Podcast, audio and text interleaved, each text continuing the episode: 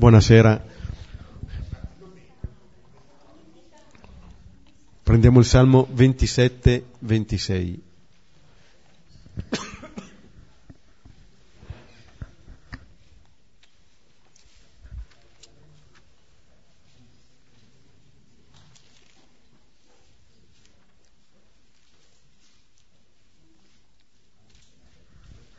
Lo preghiamo come sempre, alternandoci ai versetti.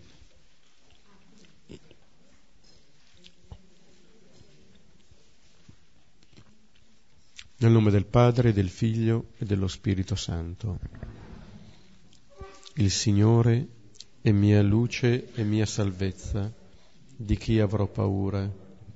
Il Signore è difesa della mia vita, di chi avrò timore?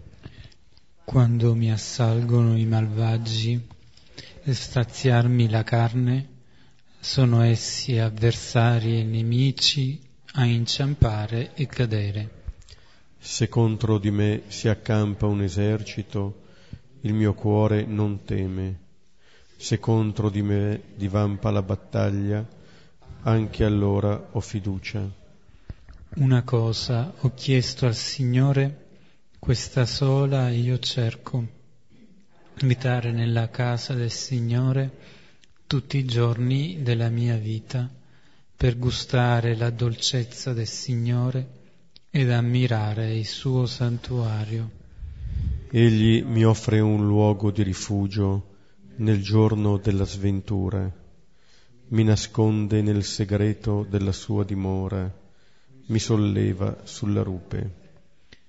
E ora rialzo la testa sui nemici che mi circondano, immolerò nella sua casa sacrifici d'esultanza, inni di gioia canterò al Signore. Ascolta, Signore, la mia voce. Io grido, abbi pietà di me, rispondimi. Di te ha detto il mio cuore, cercate il suo volto, il tuo volto, Signore, io cerco. Non nascondermi il tuo volto, non respingere con ira il tuo servo. Sei tu il mio aiuto, non lasciarmi, non abbandonarmi, Dio della mia salvezza. Mio padre e mia madre mi hanno abbandonato, ma il Signore mi ha raccolto. Mostrami, Signore, la tua via, guidami sul retto cammino a causa dei miei nemici. Non espormi alla brama dei miei avversari, contro di me sono insorti falsi testimoni che spirano violenza. Sono certo di contemplare la bontà del Signore nella terra dei viventi. Spera nel Signore, sii forte, si rinfranchi il tuo cuore e spera nel Signore. Gloria al Padre e al Figlio e allo Spirito Santo, come era nel principio, ora e sempre, nei secoli dei secoli. Amen. Il salmo che abbiamo appena pregato è un salmo che mostra la ricerca appassionata, perseverante del Signore da parte del salmista in ogni circostanza, sia quando appunto è alla ricerca unicamente del volto del Signore, sia quando deve affrontare alcuni nemici, che siano questi eserciti, che siano le battaglie. È una ricerca che conosce degli ostacoli, ma che non impedisce di poter contemplare, come dice nel penultimo versetto, la bontà del Signore nella terra dei viventi. E allora il, la conclusione di questo salmo è l'invito a rinfrancare il proprio cuore, a continuare a sperare nel Signore. È proprio l'invito a portare avanti il cammino, quel cammino che è segnato da questa grande ricerca, da quello che è il desiderio, Una cosa ho chiesto al Signore, questa sola io cerco. Di te ha detto il mio cuore, cercate il suo volto, il tuo volto, Signore, io cerco. La ricerca del salmista è la ricerca di una relazione con il Signore, che dà senso al suo cammino, che dà forza al suo cammino, che gli dà anche la forza di affrontare, appunto, i nemici che lo possono circondare. Sa di poter confidare, deve confidare in questa vicinanza del Signore, perché, appunto, può essere esposto ai suoi, alla brama dei suoi avversari. Cioè, in questo cammino il salmista riconosce con fiducia, ma anche come estrema necessità, questa presenza del Signore. Ecco, questo salmo che ci parla di cammino, che ci parla di contemplazione della bontà del Signore nella terra dei viventi, di speranza anche in tempi di lotta, di battaglie, ecco, ci introduce al brano di Luca di questa sera, che è quello della trasfigurazione. Luca nove, ventotto, trentasei. Prima di ascoltare il brano facciamo il punto di dove eravamo arrivati prima di, di questa pausa per la celebrazione della Pasqua. I versetti che precedono il brano che abbiamo stasera poi in programma di leggere e commentare insieme parlano di una... Eh, si focalizzano su un, di fondo sulla grande domanda chi è Gesù, e alla domanda chi è Gesù si accompagna all'intensificarsi dell'attività di Gesù stesso e del chiamare gli apostoli, e quindi di chiamare alcuni a diventare più stretti collaboratori nel suo annuncio del Vangelo. Ed è proprio questo che caratterizza i brani precedenti, eh, è come se assistessimo ad una proseguire dell'impegno di Gesù nel suo annuncio, nel suo ministero, nei suoi incontri, nelle guarigioni, nelle liberazioni, e tutto questo però viene ad essere condiviso da parte dei, dei suoi discepoli in modo molto più forte, in modo più, molto più stretto. Questo prepara l'annuncio della passione. L'annuncio della passione che dice quello che è il modo in cui Gesù è il Messia, il modo in cui Lui è il Salvatore, e anche le indicazioni, con questo avevamo proprio concluso la volta scorsa, su quella che è l'attesa anche per i discepoli. L'attesa di questi discepoli, di questo tipo di Messia, è quello del prendere la propria croce, di perdere la propria vita per il Signore, e, e di come queste parole sono parole che hanno un peso specifico forte, un peso specifico che abbiamo visto la volta precedente, e che presenta una prospettiva per chi segue Gesù che forse non era quella attesa da un discepolo che segue un maestro al tempo. Ora vediamo come in tutto questo si innesta la trasfigurazione. Luca nove, ventotto, trentasei. Ora avvenne circa otto giorni dopo queste parole, avendo preso con sé Pietro e Giovanni e Giacomo, salì sul monte a pregare. E mentre egli pregava, divenne l'aspetto del suo volto altro, e la sua veste bianco sfolgorante. Ed ecco, due uomini conferivano con lui, ed erano Mosè ed Elia, che, visti in gloria, parlavano del suo esodo che stava per compiere in Gerusalemme. Ora Pietro e quelli con lui erano aggravati dal sonno, ma tenutisi svegli videro la sua gloria e due uomini che stavano con lui. E avvenne, nel separarsi essi da lui, disse Pietro a Gesù: Maestro, è bello che noi siamo qui, e faremo tre tende, una per te, e una per Mosè, e una per Elia. Non sapeva ciò che diceva.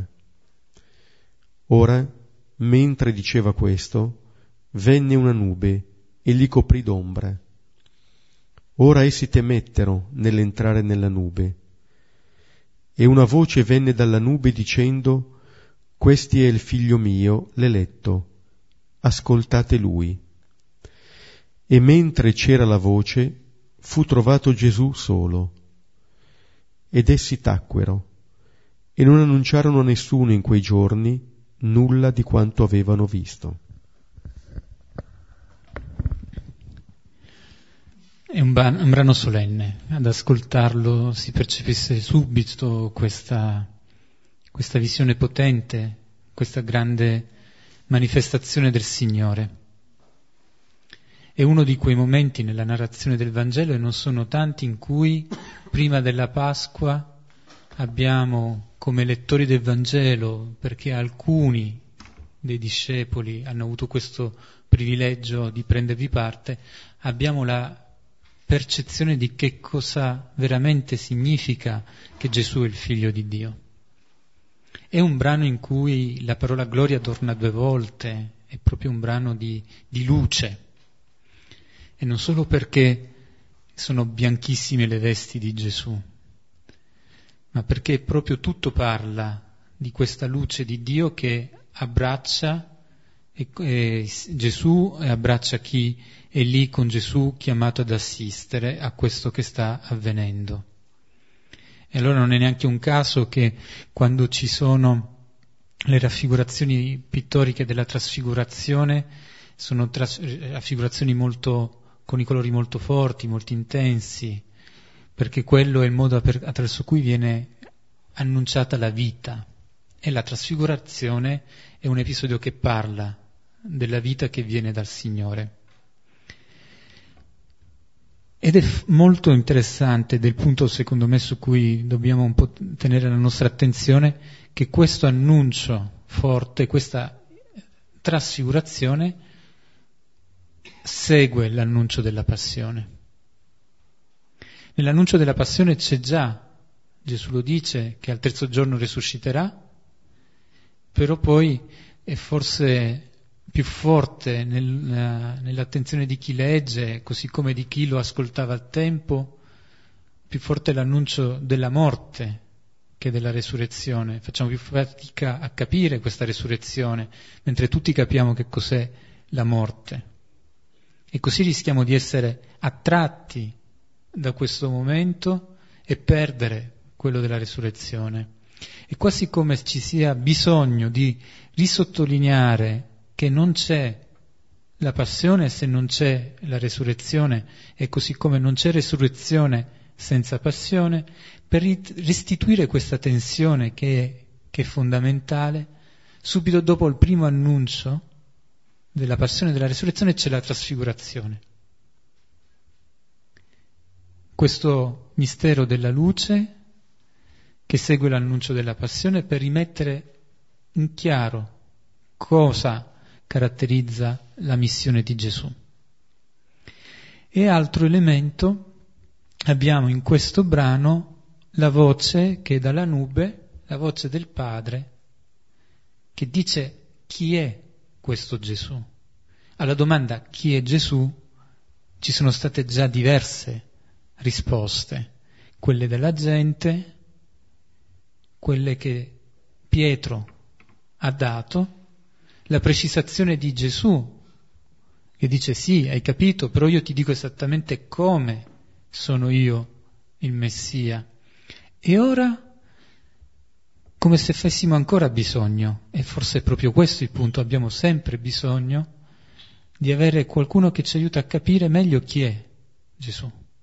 E stavolta è la voce stessa del Padre che lo dice, e lo dice ai discepoli, non lo dice al figlio, non parla per il figlio, parla per i tre che sono lì, parla per noi, perché abbiamo anche bisogno di questa sua testimonianza su chi è Gesù.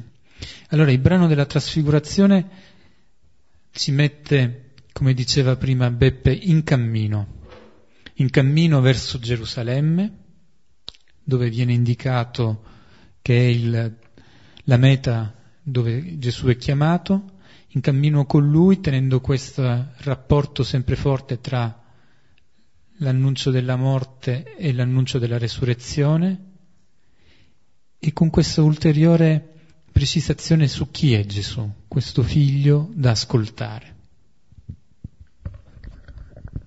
Vediamo il primo versetto, il versetto ventotto. Ora avvenne circa otto giorni dopo queste parole, avendo preso con sé Pietro e Giovanni e Giacomo, salì sul monte a pregare. Le parole a cui Luca si riferisce sono quelle che avevo ricordato prima. Sono le parole di Gesù che annuncia la passione e le parole di Gesù che si rivolge ai suoi, precisando quelle che sono le condizioni della sequela. Come seguire Gesù? Quindi sono parole impegnative, è un discorso forte. Dopo otto giorni queste parole sono richiamate e introducono l'episodio della trasfigurazione. Quindi è evidente che per l'Evangelista tra queste parole pronunciate e quanto accade sul monte c'è un legame, vanno messe insieme. Ed è interessante che poi Luca dia un'indicazione di tempo dicendo dopo otto giorni, circa otto giorni. Perché questo? Perché non, è, non capita spesso che Luca dia indicazioni così puntuali, è più pro, sono molto forti, molto ricorrenti le indicazioni di tempo ne, nell'episodio della passione. E quindi vediamo ancora questo legame tra la trasfigurazione e la passione. I, i circa otto giorni non è l'ottavo giorno del racconto della passione. Non possiamo fare questo accostamento immediato, ma i circa otto giorni dicono un tempo abbastanza lungo, circa otto giorni è una settimana, una settimana è il tempo anche della creazione. Il, l'Evangelista non ci riporta le reazioni di Pietro e degli altri all'annuncio della sequela.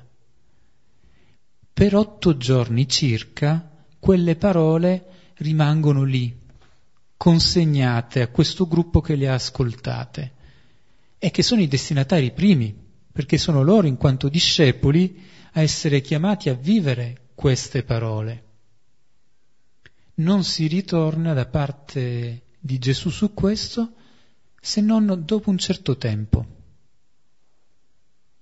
È necessario che passi questo tempo, questi otto giorni più o meno, prima di poter riprendere in mano quel discorso e non direttamente, ma attraverso un altro, un altro, un'altra via. Alle volte noi abbiamo l'urgenza di affrontare le questioni, di risolverle quando siamo presi da qualcosa che ci Eh, preoccupa, che occupa il nostro cuore. In questa indicazione c'è invece un dire c'è bisogno anche di un tempo, un tempo in cui le cose possano sedimentarsi, con il quale possiamo inicia- iniziare a fare, a fare i conti con questo annuncio, per poter poi accogliere quella che è anche una novità, qualcosa di inatteso.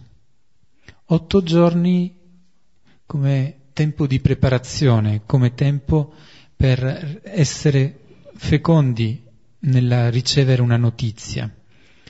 Una notizia che viene data non a tutti, ma ad, alc- ad alcuni, a tre.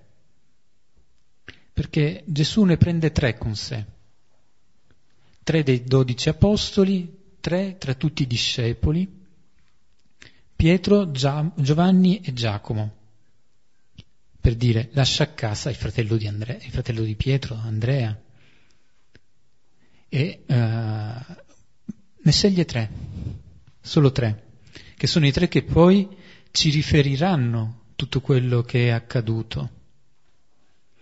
Li, sce- li sceglie perché vadano con lui su un monte, sappiamo quanto il monte indica l'avvicinarsi a Dio, e lui va sul monte per pregare, e che Sappiamo bene come nel Vangelo di Luca la preghiera e Gesù in preghiera sia un elemento costante. Ne sceglie allora alcuni del gruppo e mi chiedevo perché sceglierne soltanto alcuni e non tutti. Uh, perché fa queste preferenze Gesù, prendendo questi tre e non gli altri? E mi sono ricordato di quello che ci diceva Beppe la volta scorsa, quando al versetto ventitré dice: a tutti diceva, se qualcuno vuol venire dietro a me. Lui parla a tutti dicendo però se qualcuno, c'è qualcuno che deve rispondere. E allora questo qualcuno sono anche questi tre che diventano simbolo di tutti questi che hanno risposto alla parola del Signore. Ed è necessario che ci sia questo qualcuno che risponde, che aderisce, perché poi possa esserci un annuncio fatto a tutti. Loro stanno lì perché poi possa essere portato questo annuncio a tutti. E allora in Pietro, Giovanni e Giacomo possiamo esserci noi tutti, nel momento in cui corrispondiamo a questo invito del Signore, nel momento in cui con Lui siamo invitati a salire sul monte e alla preghiera.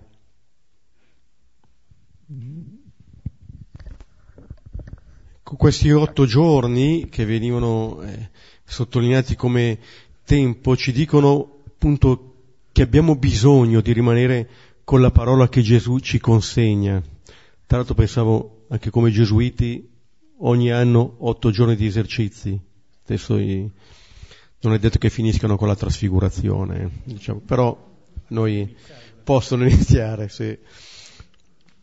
Però eh, c'è un luogo, questo del monte, c'è questa attività della preghiera su cui appunto veniamo insistentemente richiamati, ed è anche bello il modo con cui veniamo richiamati dal Vangelo. Più avanti Gesù parlerà della preghiera, di come pregare, eccetera. Finora il Vangelo ci sta dicendo che Gesù prega.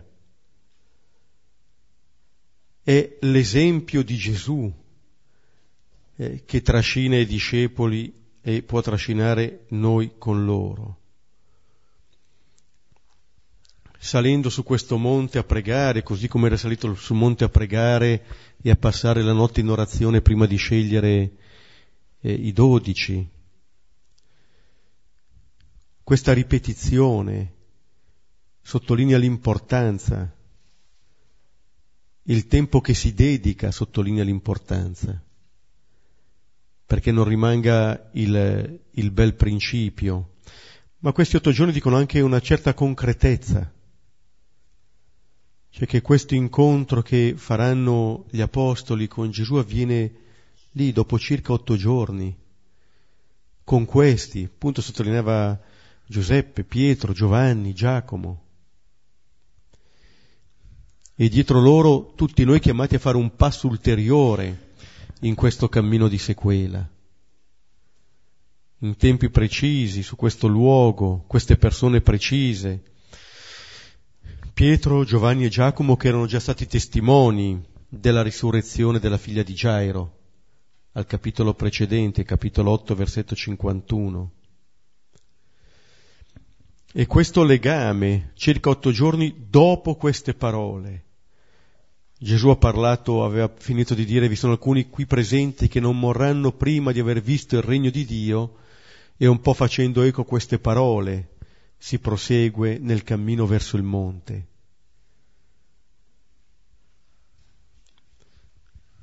E allora vediamo i versetti da ventinove a trentuno.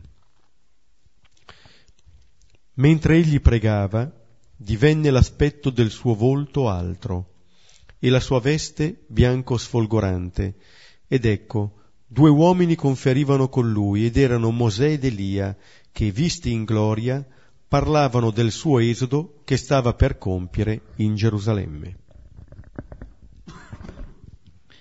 Tutto accade mentre Gesù è in preghiera. E quindi dobbiamo immaginare che veramente lui sia rimasto in preghiera, perché potremmo leggere anche il brano pensando che, eh, che sia un momento. No, la preghiera è l'azione duratura, continua. E durante tutto questo, che è tempo di preghiera, che accade quello che Pietro e gli altri poi racconteranno, quello che loro hanno visto, mentre è in preghiera. Mentre è in preghiera, cioè mentre è in comunione con il Padre. E allora questo essere in preghiera e in comunione con il Padre è anche l'essere a casa, mi viene da dire in questo modo, dove non c'è più bisogno di avere nessun tipo di trucco, di maschera, di abbellimento, di... è a casa, è a casa. E a casa, quando siamo a casa e riceviamo qualcuno di intimo, lo riceviamo nella nostra semplicità. C'è un Massimo Pampaloni, un gesuita che, che ha frequentato tanto il Brasile, che dice che un proverbio brasiliano per dire l'intimità è: ti faccio passeggiare in pigiama nel mio cuore. Per dire in pigiama, cioè proprio più a casa di così, in pigiama nel mio cuore. Allora, la novità non è che Gesù stia vivendo questo, è che Pietro, Giovanni e Giacomo siano ammessi in questa intimità di Gesù con il Signore, che siano stati invitati a passeggiare in pigiama nel cuore di Gesù in comunione con il Padre. E di poter vedere quindi Gesù com'è, con questo volto trasfigurato, questo volto che è altro, e con queste vesti che sono sfolgoranti. Gesù è così, non è stato cambiato per l'occasione. Sono Pietro, Giacomo e Giovanni che lo vedono, forse per la prima volta in questo modo, proprio perché entrano in questa intimità. E anche a noi può capitare di, alle volte, di incontrare persone che vivono così, un momento così forte che vedi nel loro volto una gioia diversa, che c'è qualcosa di nuovo, e che la rendono così condivisa. E anche noi ne traiamo beneficio dal vedere che loro sono in quella situazione, in quella condizione. Ed è quello che sicuramente anche Pietro, Giacomo e Giovanni stanno sperimentando nel vedere in tutto questo. Dove poi queste vesti di un bianco sfolgorante dicono anche questo rinvio alla, alla dimensione dell'Apocalisse, dei vegliardi vestiti di bianco, a quella che è l'attesa, alla proiezione futura della comunione forte con il, con il Padre. Quindi noi ci troviamo in questo, nella preghiera di Gesù, siamo invitati ad entrare in questa sua intimità forte con il Padre. Ma questa intimità che è vissuta da Gesù nella preghiera con il Padre è quell'intimità che il Padre e Gesù stesso desiderano vivere con noi nella nostra preghiera, di essere anche noi, sentirci a casa nella preghiera con Lui, di poter essere dalla preghiera e dall'incontro col Signore trasfigurati. E in questa, in questo incontro, in questa preghiera, ci sono poi questi due uomini che conferiscono con Gesù, Mosè ed Elia, che vengono visti nella loro gloria, e cioè vengono visti eh, nella loro essere anch'essi immersi in questa comunione con, con Dio. Mosè ed Elia sono l'Antico Testamento, sono la legge e i profeti, sono le grandi figure del popolo di Israele.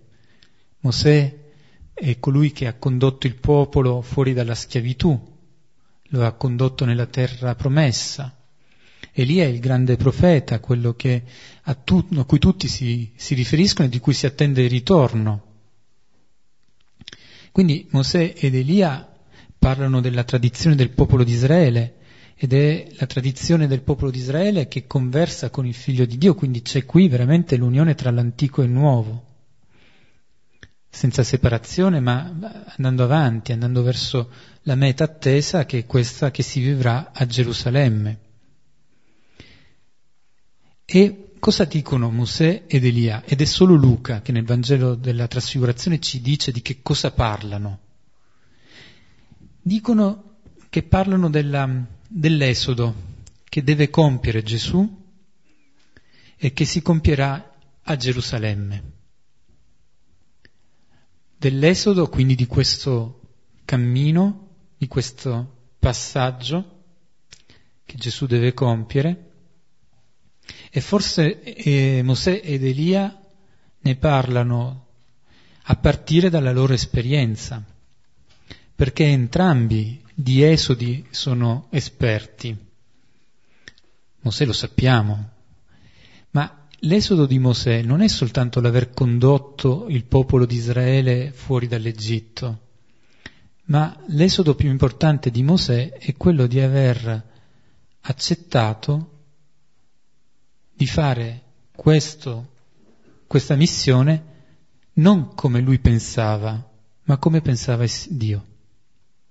Il giovane Mosè, che aveva principe d'Egitto, quando vedeva che i suoi connazionali erano maltrattati, aveva cercato di difenderli e per questo aveva anche ucciso. Quindi lui desiderava liberare il suo popolo. E lo aveva desiderato e messo in atto secondo le modalità che conosceva, che sono quelle della, della forza, del potere, della, della violenza. quaranta anni dopo, quando aveva dimenticato questo suo desiderio, il Signore lo chiama e gli dice: va a liberare il mio popolo. Ma non come avevi pensato tu e quando avevi pensato tu, ma come ti dico io di fare. E Gesù e là Mosè oppone resistenza. Allora l'esodo di Mosè è innanzitutto questo passaggio dalla sua idea a quella che invece è il progetto del Signore per liberare tramite Mosè il suo popolo.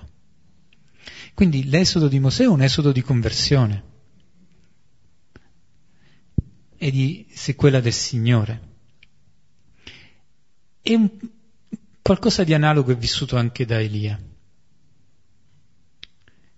Elia, questo profeta capace di compiere gesti eh, di una forza immensa, che entra in lotta contro il re del tempo, che uccide i profeti, ma non uno, due, ma centinaia, e che poi si, si scappa, scappa di fronte alla minaccia della morte, quasi a non fidarsi della protezione del Signore, per poi vivere sull'orbe questa conversione, riconoscere che Dio non è nelle grandi manifestazioni della natura, ma in un vento leggero che soffia nel silenzio. Allora l'esodo di cui parlano i due, Mosè ed Elia, a Gesù è qualcosa che loro hanno vissuto come passaggio da un certo modo di conoscere il Signore ad un altro. Allora Gesù questo esodo lo vive perché noi tutti dietro di Lui possiamo fare questo passaggio da un certo idea che abbiamo ad una più profonda, più piena, più consapevole. Allora noi tutti andiamo verso Gerusalemme, dove ogni tappa è un conoscere meglio questo Signore che ci chiama. Questo camminare dietro Gesù è questa conversione a cui siamo invitati. C'è questo volto altro di Gesù, ci sono, eh, c'è il bianco sfolgorante della veste. Ecco, in questa festa di luce, scoprire che questa luce non acceca e non pone le distanze, tutt'altro, perché il frutto di questa luce è il colloquio di Gesù con Mosè e con Elia. È una luce che chiama la comunione, che non pone distanze. È una luce che illumina il cammino, che ci fa vedere Gesù come davvero il compimento. Mosè ed Elia eh, ci dicono esattamente questo. Ci sono questi due gruppi di tre persone, Mosè, Elia, Gesù e i tre discepoli,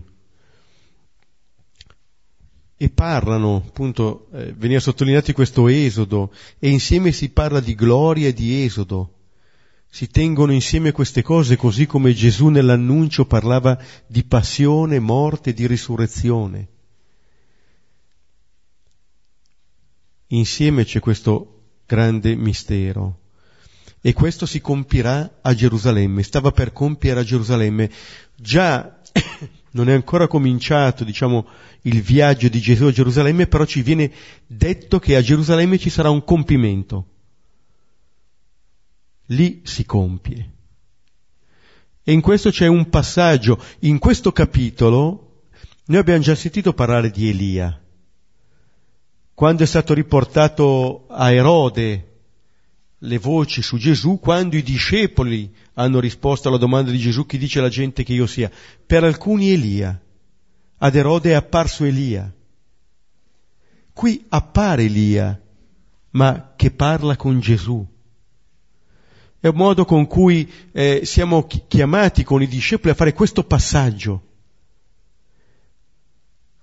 Diciamo, percorrendo il cammino, non solo quello con i discepoli, ma tutta la storia che precede con Mosè, con Elia, con la legge, con i profeti, come veniva ricordato, siamo portati a Gesù. Allora, conoscere la storia che precede ci aiuta poi a riconoscere Gesù nella sua verità. E poi Gesù, dopo la risurrezione, ci farà il servizio opposto, cioè a partire da Lui ci farà ricomprendere tutta la storia che lo precede. Questa grande unità, questa continuità in cui Gesù si inserisce manifestando la propria novità. E quello che Gesù manifesta con questa luce è la comunione col Signore. Questa luce che sembra dire e dice il divino, dice il divino come Dio lo intende. Siamo chiamati ad accogliere questa manifestazione. In questa immagine, mi sembra che di eh, Mosè ed Elia che parlano con Gesù, c'è proprio una grande intimità, ma è proprio la comunione a cui il Signore porta. E anche il fatto che siano due a parlare con Gesù, per cui dice da un certo punto di vista sia la comunione, l'intimità, sia non tanto un intimismo, ma già creare comunione fra le persone mentre si parla con Gesù. Con la luce eh, della trasfigurazione porta a questa comunione. Vediamo i versetti trentadue e trentatré. Ora Pietro e quelli con lui erano gravati dal sonno, ma tenutisi svegli videro la sua gloria e i due uomini che stavano con lui. E avvenne, nel separarsi essi da lui, disse Pietro a Gesù: Maestro, è bello che noi siamo qui, e faremo tre tende, una per te, e una per Mosè, e una per Elia. Non sapeva ciò che diceva.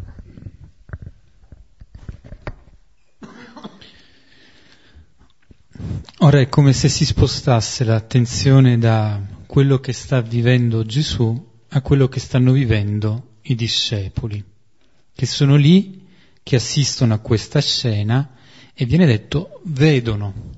E cosa vedono? Vedono la gloria di Gesù.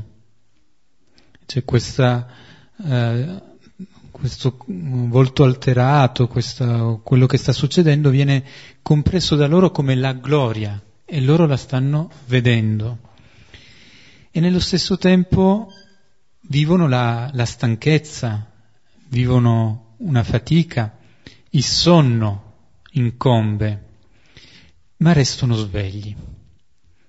E allora sono come quelle sentinelle che attendono l'aurora e che vegliano e non prendono sonno, di cui ci parla il Salmo centoventinove. Le sentinelle che attendono, che, che sono lì in attesa. Ed è forte il parallelismo che c'è tra quello che vivono in questo momento, loro tre, e quello che vivranno nel momento del Getsemani. E perché lì invece il sonno avrà la meglio.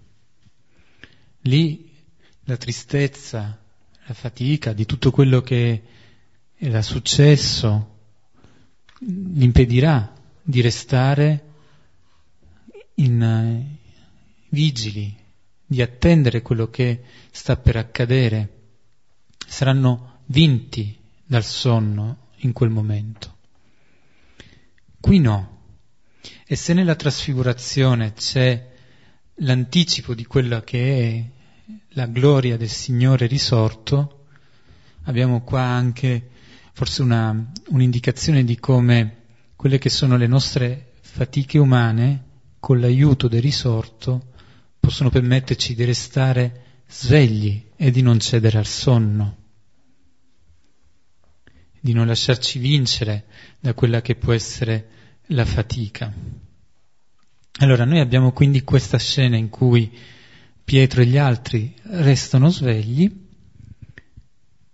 e poi eh, però questo momento molto forte, questo momento di grande intimità, di grande comunione si conclude e si separano Elia e Mosè da Gesù. E lì Pietro, che finora con gli altri non aveva parlato, prende la parola. E dato che un, lo, gli vogliamo bene proprio perché è un tipo così che, diciamo, molte volte non ha filtri, quello che pensa dice. Anche in questo caso, tant'è vero che l'Evangelista dice non sapeva ciò che diceva, cioè è andato, è andato avanti, diritto. Maestro, è bello che noi siamo qui, e faremo tre tende. È bello, è perché se prima abbiamo sentito l'annuncio della passione, morte, resurrezione, poi abbiamo ascoltato che le condizioni per seguire Gesù, con parole che possono essere anche difficili da fare proprie, qui abbiamo invece una situazione che è, è bella, cioè, ma fermiamoci qua. C'è bisogno di andare avanti, siamo già arrivati, stiamo fermi qui. Ed è forse anche la... cioè in, nelle parole di Gesù c'è, di, di Pietro c'è il desiderio di prolungare questo momento, di farlo durare per sempre. E tante volte noi abbiamo anche questo desiderio di prolungare una situazione che è bella. Ma è bello stare qui, basta, non, non andiamo via, non andare via, facciamo la tenda, fermiamoci. Però l'invito è quello di vivere l'esodo, perché quella pienezza totale e completa si gusta a Gerusalemme.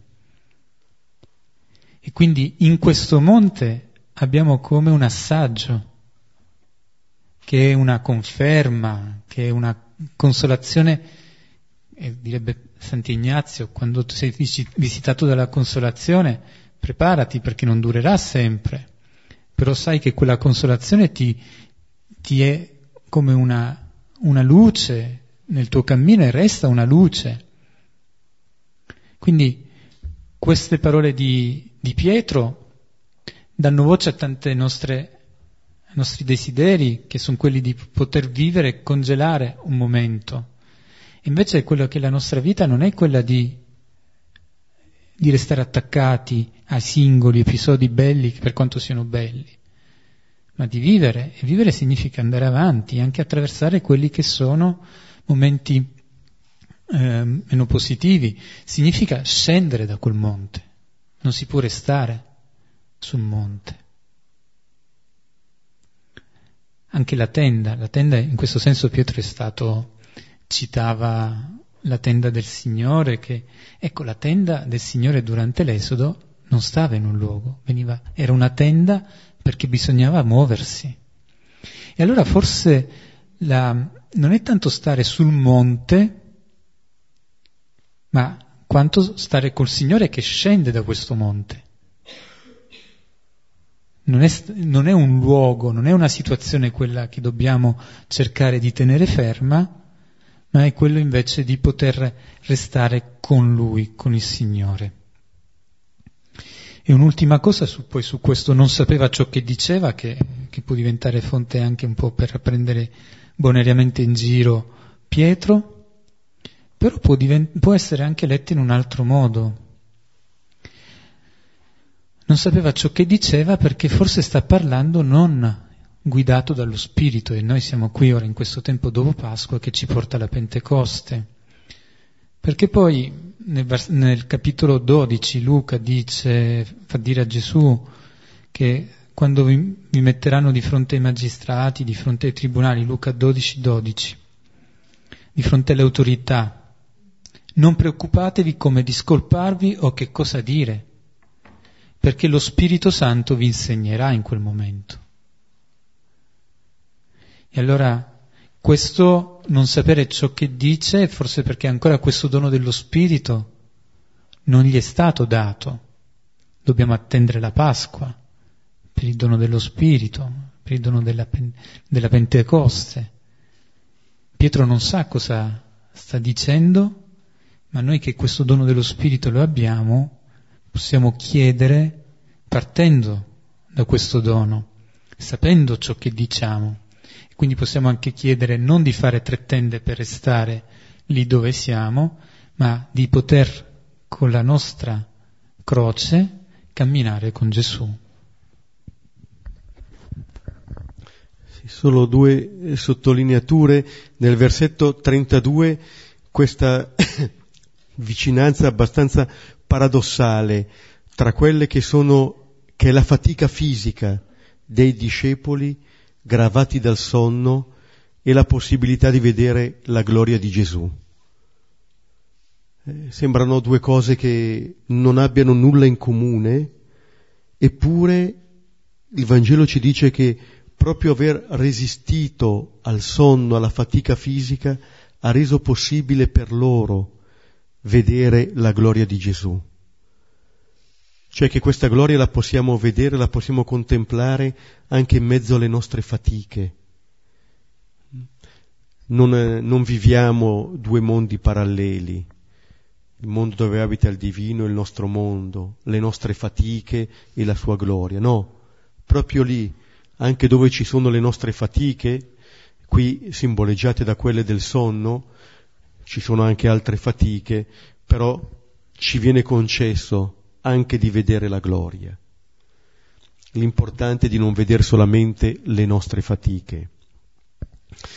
E la seconda sottolineatura, usando le parole che usava Giuseppe prima, nel dire appunto, eh, nel commentare le parole di Pietro, eh, il fermarsi o l'andare avanti. Pietro sembra che non sopporti le separazioni, perché le tende non le, non le chiede per sé, per i discepoli. Una per Gesù, una per Mosè, una per Elia. Però fermatevi qui. Vi fermate voi, ci fermiamo noi. È il momento delicato in cui il dono rischia di diventare l'idolo, in cui ci accontentiamo, in cui assolutizziamo quello che ci viene dato e perdiamo di vista il Signore.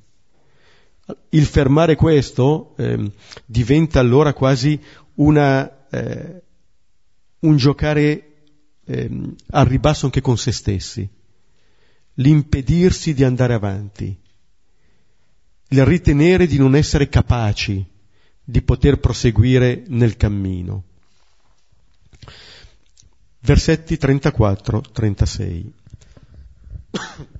Ora, mentre diceva questo, venne una nube e li coprì d'ombra. Ora essi temettero nell'entrare nella nube. E una voce venne dalla nube dicendo: «Questi è il figlio mio, l'eletto, ascoltate lui». E mentre c'era la voce fu trovato Gesù solo, ed essi tacquero, e non annunciarono a nessuno in quei giorni nulla di quanto avevano visto.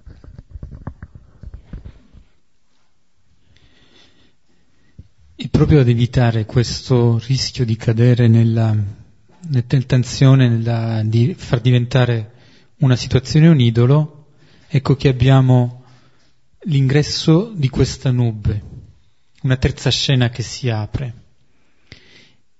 e questa nube li copre, e la nube ricorda senz'altro quella nube che apriva la strada al popolo di Israele nel loro esodo, e la nube segnalava la presenza di Dio quando scendeva sulla tenda, nel cammino. Quindi è evidente che questa nube ci rinvia a Dio. E questa nube li copre. E a me è venuto in mente, anche forse un po' ispirato dal fatto che c'è la riproduzione nella cappella di qui a Villa Pizzone, l'immagine, l'iconografia della Madonna della Misericordia, che copre i suoi figli nel manto, quella che è stata esposta a Palazzo Marino di Piero della Francesca, ma è anche l'immagine della fabbrica del Duomo, dove c'è la costruzione del Duomo e questa Vergine che con il suo manto copre la costruzione e le persone. Il coprire della nube, come questo gesto di un coprire per mettere proprio sotto, proprio sotto il mio manto, per custodire, per proteggere, per dire: ecco, facciamo insieme comunione. Allora, questa nube forse è la tenda a cui bisogna aspirare, questa tenda in cui bisogna entrare. E però loro hanno paura, c'è timore nell'entrare in questa tenda. Questa tenda che abbraccia, questa tenda che va verso di loro, e il timore è forse quello di... che abbiamo visto anche altre volte, di lasciare la presa. Il timore è di non essere noi a decidere, ma di abbandonarci.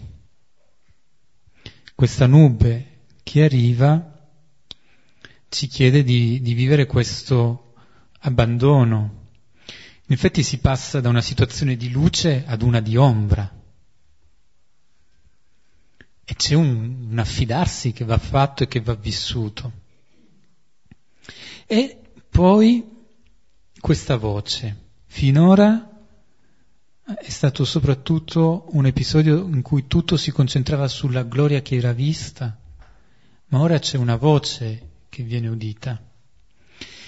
E questa voce dice chi è Gesù. La voce del Padre dice: «Questo è il figlio mio, l'eletto, ascoltatelo».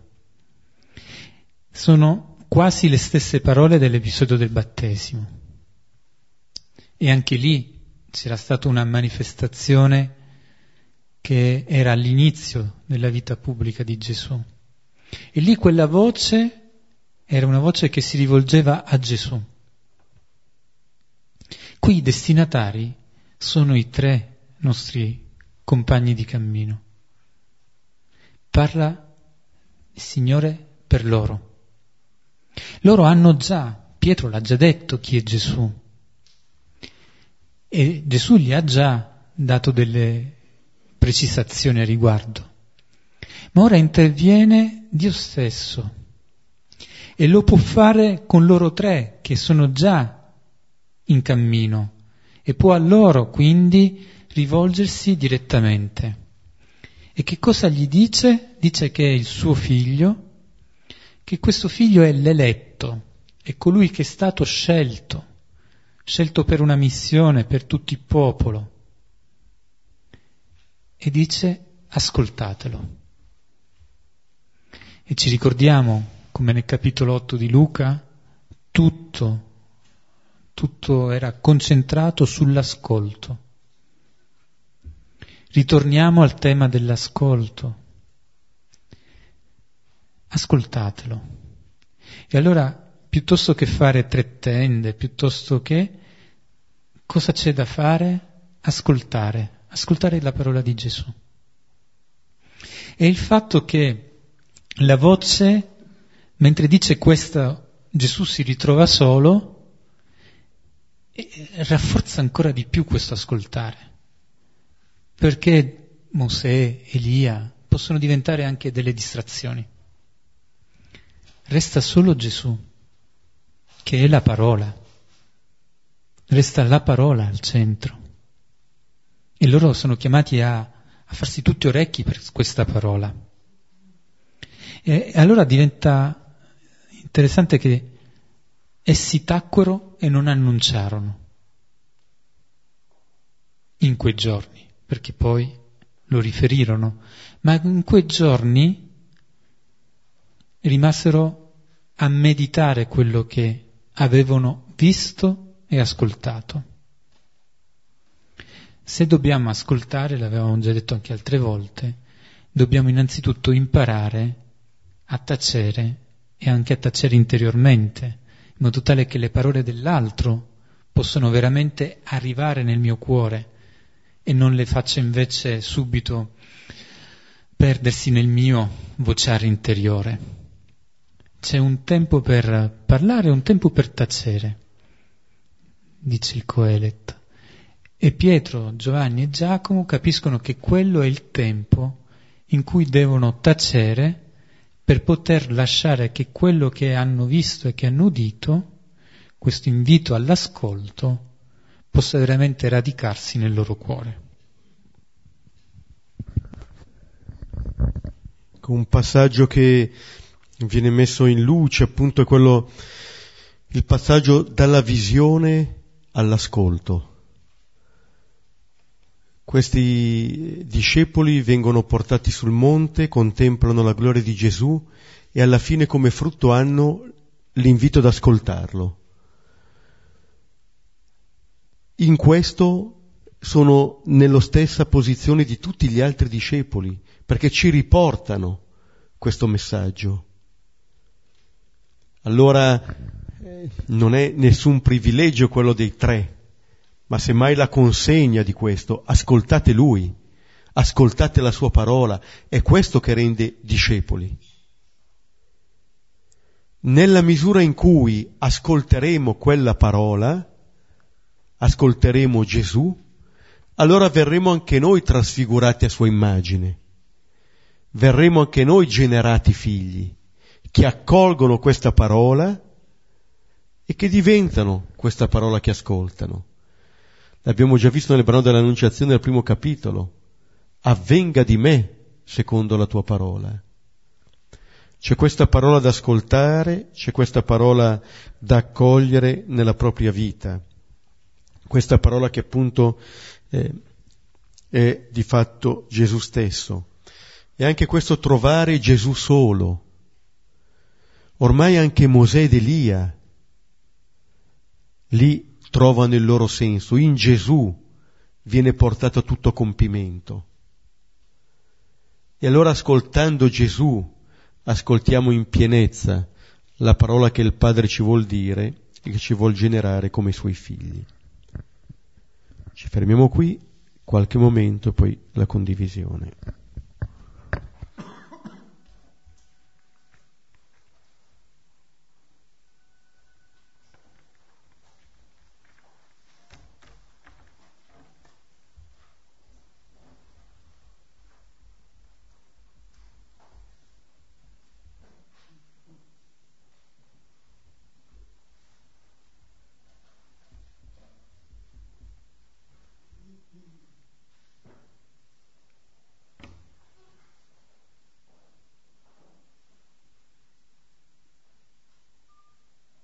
Vi siete immedesimati coi tre, entrati nella nube, ed essi tacquero. Dice il Vangelo.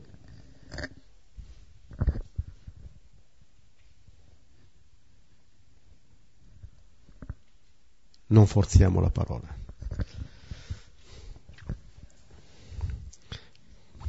Padre nostro, che sei nei cieli, sia santificato il tuo nome, venga il tuo regno, sia fatta la tua volontà, come in cielo così in terra. Dacci oggi il nostro pane quotidiano e rimetti a noi i nostri debiti, come noi li rimettiamo ai nostri debitori, e non abbandonarci nella tentazione, ma liberaci dal male. Amen. Nel nome del Padre, del Figlio e dello Spirito Santo. Amen. Qui ci sono dei pieghevoli sulle attività di questo mese a San Fedele che potete utilmente prendere. Ricordo che ci saranno gli incontri per tutti i martedì di maggio e infine le sedie vanno messe di qua e quelle che sopravanzano al di là della cucina. Grazie e buonanotte.